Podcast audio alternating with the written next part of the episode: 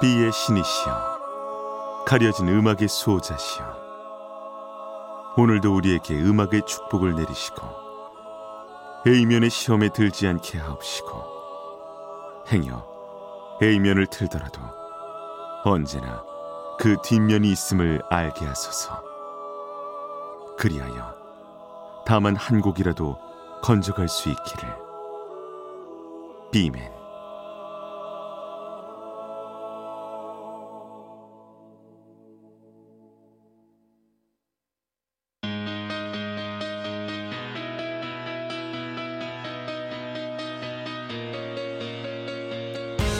배순탁의 비사이드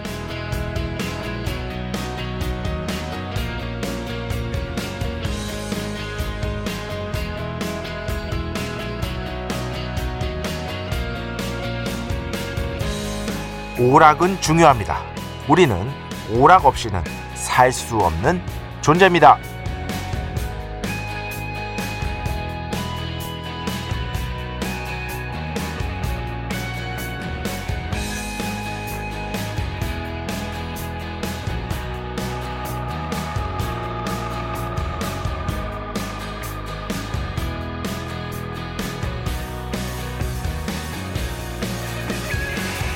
사실 이 오락이라는 단어 뭐 특별한 뜻을 담고 있는 게 아닙니다.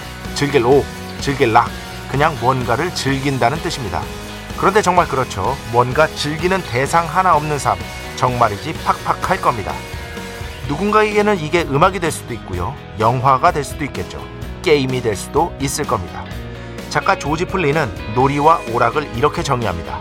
아이가 오락과 놀이를 통해 성장과 삶을 획득한다면 어른에게 그것은 삶을 갱신하는 기회를 제공해 준다. 그렇습니다. 오락을 통해서 우리는 팍팍한 이 삶을 조금이나마 풍요롭게 가꿀 수 있습니다. 배순탁의 B side도 청취자 여러분께 이런 오락이 되었으면 좋겠습니다. 2023년 12월 1일 금요일 배순탁의 B side 시작합니다.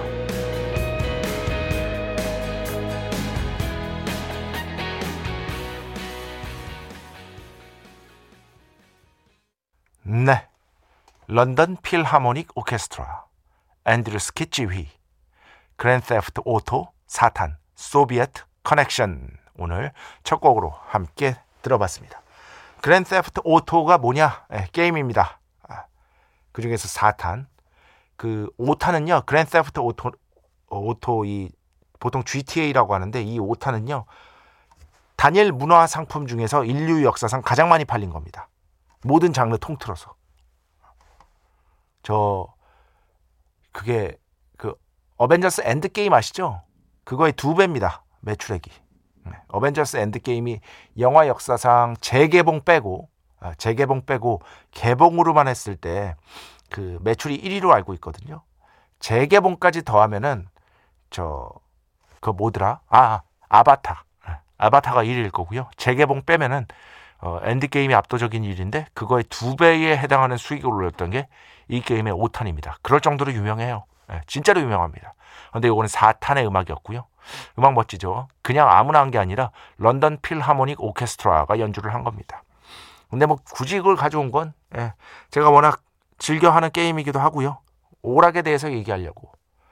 어 저는 뭐 제가 그걸 잘해요. 그러니까 게임이 중독성이 세다고 하잖아요. 그런데 저는 안할 때는 안 해요.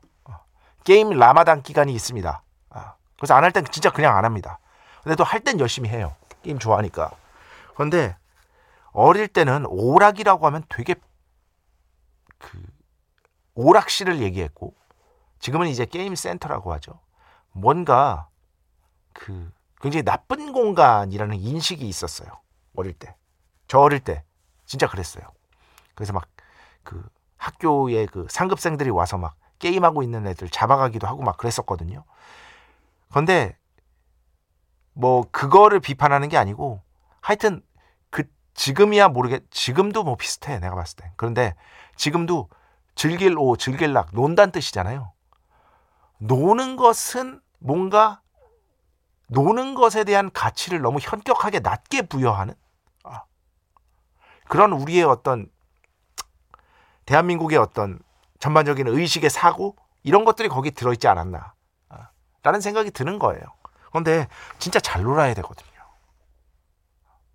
잘 놀아야 또 잘 일할 수 있다는 거 아시잖아요, 여러분. 놀지도 않고 일만 할 수는 없으니까 노는 시간을 어떻게 보내느냐에 따라서 또 잘 일할 수 있는 거잖아요. 지금은 예전보다 많이 나아졌죠. 그래. 맞아. 많이 나아진 것 같은데 어릴 때 갑자기 그랬다라는 생각이 들어서 이렇게 얘기를 해봤습니다. 멋진 말이잖아요.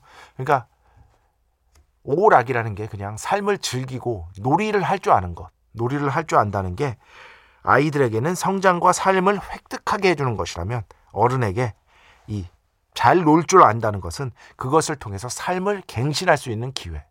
갱신이라는 게 뭐 별게 아니고 아 정말 재밌었어. 이번 여행 재밌었어. 또 가서 열심히 일해야지라는 생각이 안 들지. 그래도 그런 정도의 그런 거는 있지 않나요? 예. 또 열심히 일해가지고 월급도 모아가지고 또 재밌는 여행 가야지. 그런 정도의 갱신의 기회는 주는 것 같아요. 예. 그런 의미에서 이 조지 플레이라는 작가가 이런 얘기를 한 게 아닐까 싶고 이렇게 오늘 여러분께 말씀을 드려봤습니다. 배순탁의 B side 여러분의 이야기 신청곡 받고 있습니다. IMBC 홈페이지 배순탁의 B side 들어오시면 사연과 신청곡 게시판 있고요. 문자, 스마트 라디오, 미니로도 하고 싶은 이야기, 듣고 싶은 노래 보내주시면 됩니다. 인별그램도 있죠. 인별그램 배순탁의 B side 한글, 영어 아무거나 치시면은요 계정이 하나 나옵니다. 제가 선곡표만 열심히 올리고 있는 배순탁의 B side 공식 인별그램 계정으로 DM 받고 있습니다. direct message 댓글로는 받지 않고 있다. DM으로 사연, 신청곡 고민 상담, 일상의 사소한 이야기들 많이 많이 보내주시기 바랍니다. 문자는 샵 8001번, 짧은 건 50원, 긴 건 100원의 정보 이용료가 추가되고요. 미니는 아시죠? 무료입니다. 참여해주신 분들 중에 저희가 정성스럽게 뽑아서 B의 성수, holy water 비타민 음료, 바이라민 음료 드리겠습니다. 자, 우리 프로의 자랑이죠? 광고 듣겠습니다.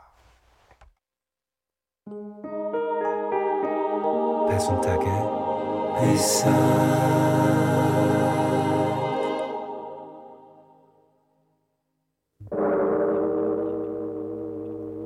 이 소리는 비의 신께서 강림하시는 소리입니다.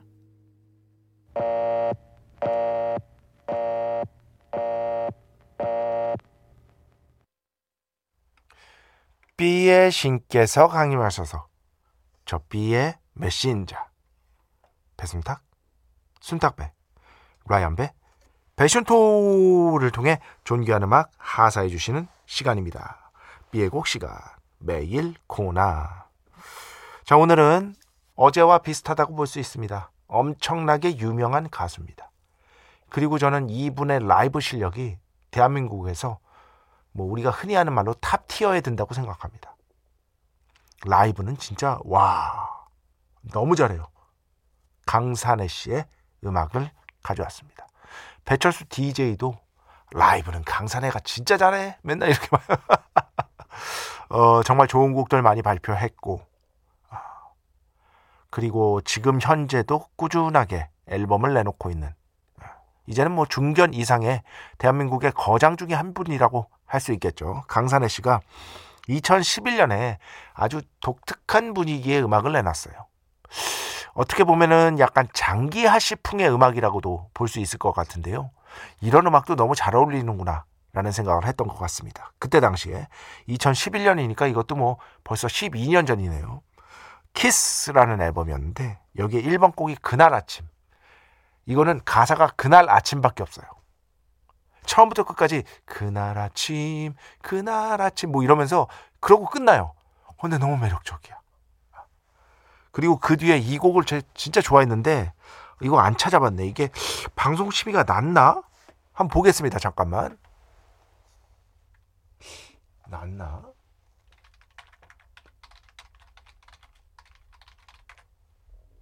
어? 뭐지? 오, 바, 방송 심의가 났네. 야. 아, 심의 났으니까 뭐. 예. 원래는 제가 4번에 위치한 키스 그러니까 저 뭐지? 타이틀곡으로 어, 들려드리려고 했거든요. 어, 그런데 이게 방송 심의가 났습니다. 그렇기 때문에 한 번도 안 찾아봤어요. 왜냐면은 제 생각에는 어, 어렵지 않을까 싶었거든요. 그런데 지금 보니까 그때 당시에 방송 심의가 났으므로 급하게 바꾸도록 하겠습니다. 자, 오늘 비의 곡 노래 정말 재밌습니다. 아, 감각적이고요. 우리 맛이 있어요 또 그 와중에 강산에 씨 음악의 특징이잖아요. 약간 구수한 맛이 분명히 있어요. 한번 들어보시기 바랍니다. 강산에 떡 됐습니다. 축복의 시간 holy water를 그대에게 축복의 시간 holy water를 그대에게 축복 내려드리는 그러한 시간입니다.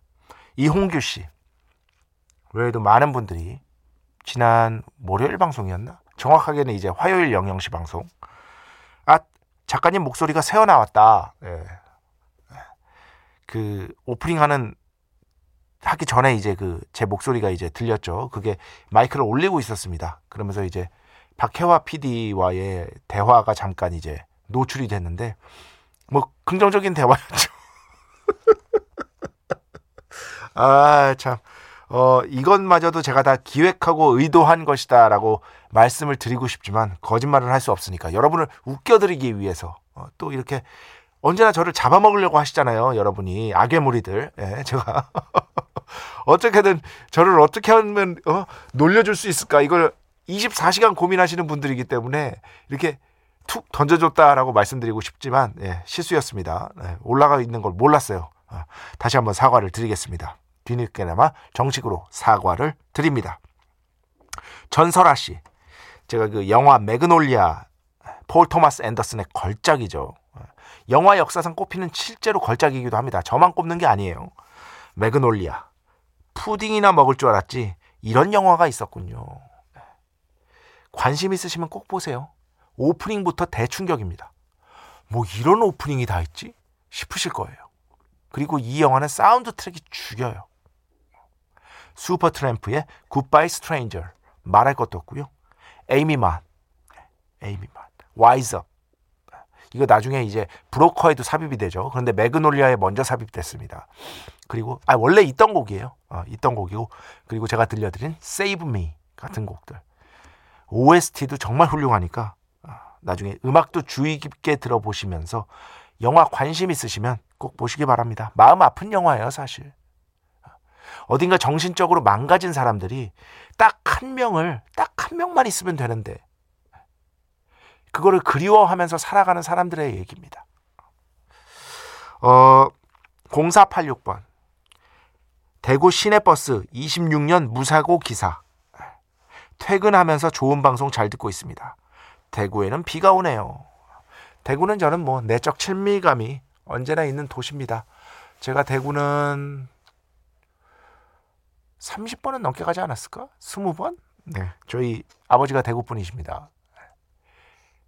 저희 아버지가 이제 성인이 되시면서 이제 서울로 올라오셨기 때문에 대구에 지금 현재 큰아버지 큰어머니 다 살아 계시고 이제 할아버지 할머니 계셨을 때 진짜 어린 시절부터 명절만 되면 대구에 놀러 가서 뭐 최소 2박 3일, 3박 4일 놀다가 왔죠. 아직도 기억나는 추억들이 있어요. 저희 할머니, 할머니가 당연히 진짜 저 어릴 때 장난 여러분 저 어릴 때 진짜 사진 장난 아니에요 여러분 보시면. 네. 그제 인별그램에 있어요. 깜짝 놀라십니다. 아, 저 많이 망가졌어요 제가. 아, 할머니가 저를 귀여워하셨는데 막 이렇게 어른들은 산소 가서 할아버지 산소 그때 돌아가셨을 때 그러면 저랑 할머니랑 그 큰 집에 둘만 있거든요. 그럼 저 심심하니까 할머니한테 계속 할머니한테 할머니 천 원만요 할머니 이천 원만요 해가지고 만화 보러 가고 오락실 가고 그랬던 거예요. 그런데 그 끝나고 다시 와서 또 심심해서 또 달라고 하면 할머니의 그 한복 저고리 안에 그 주머니가 거의 화수분이야. 돈이 계속 나와. 그 추억이 아직도 생생해요. 그래가지고 제가 어릴 때부터 만화 보고 뭐 이렇게 오락하고 이런 걸 워낙 좋아했거든요. 할머니 덕분에 실컷 했던 기억이 있어요. 이 얘기를 왜 하는 거야 그런데 아 대구 예 대구 예, 내적 친밀감이 있는 도시입니다 그래서 오늘 마지막 이거 어떤 분이 올려주셨는데 김지희 씨 외에도 많은 분들이 순탕님은 악플 같은 거 어떻게 대응하시나요? 유튜브나 인스타 등에 종종 기분 좋게 댓글 다는데 보면 밑도 끝도 없이 대댓글로 인신공격, 심한 막말하면서 댓글 다는 인간들이 있네요. 방금도 보고 너무 열받아서요.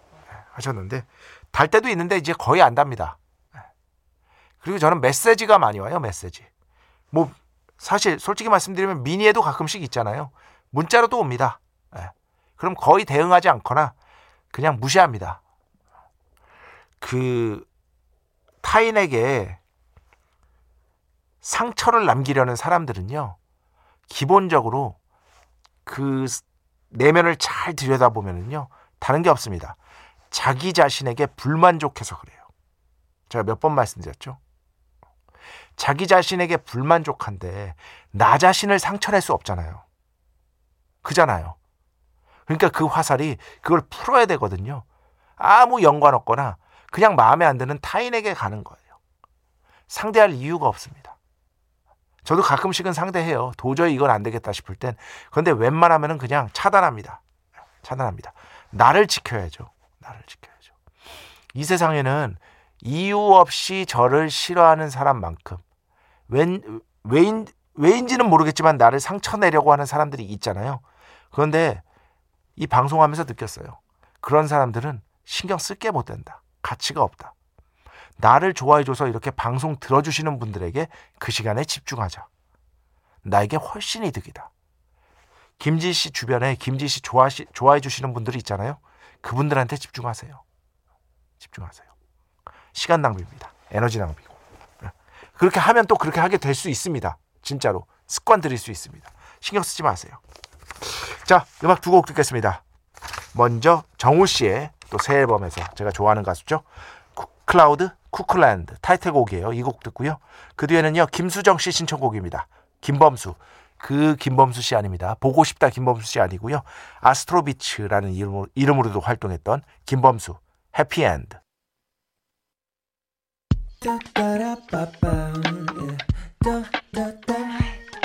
배순탁의 B-side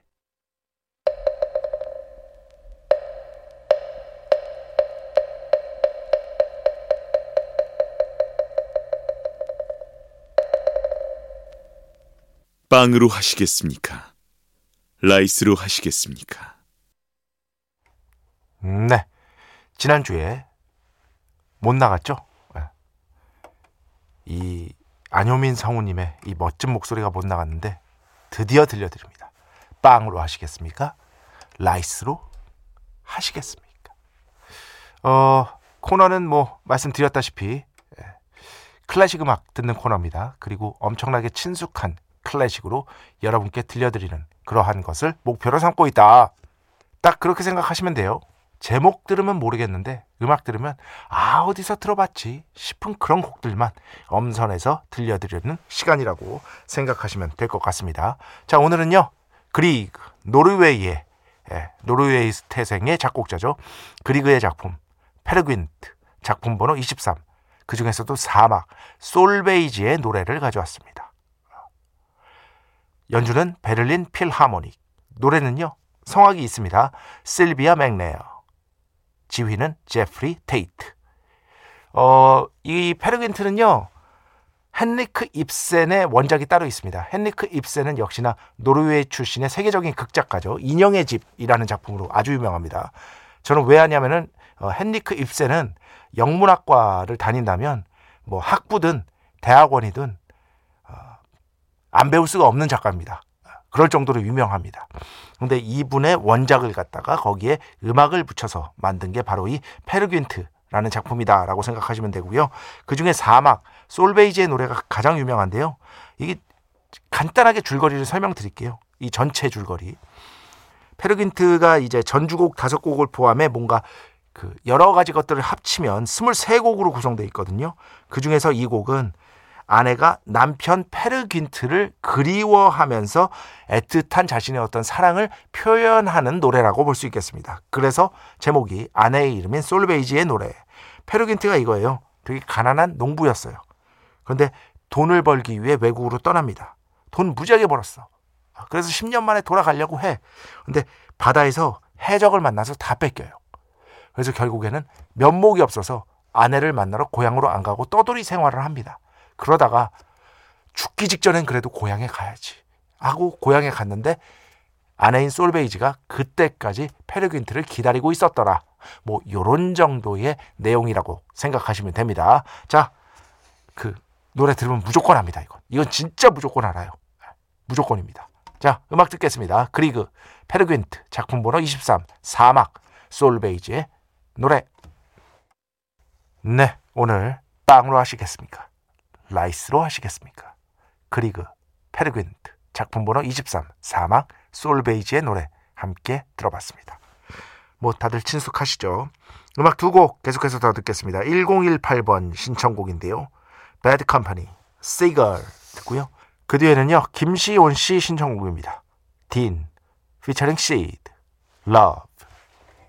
네, 총세 곡이었습니다. Bad Company, Seagull, 딘, featuring Seed, Love.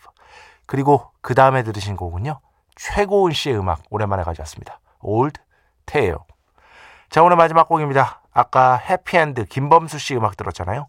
그래서 생각났습니다. 사카모토 류이치, 류이치 사카모토, 해피엔드. 이 연주 들으면서 오늘 주사 마칩니다. 오늘도, 내일도 비의 축복이 당신과 함께 하기를. 빈맨.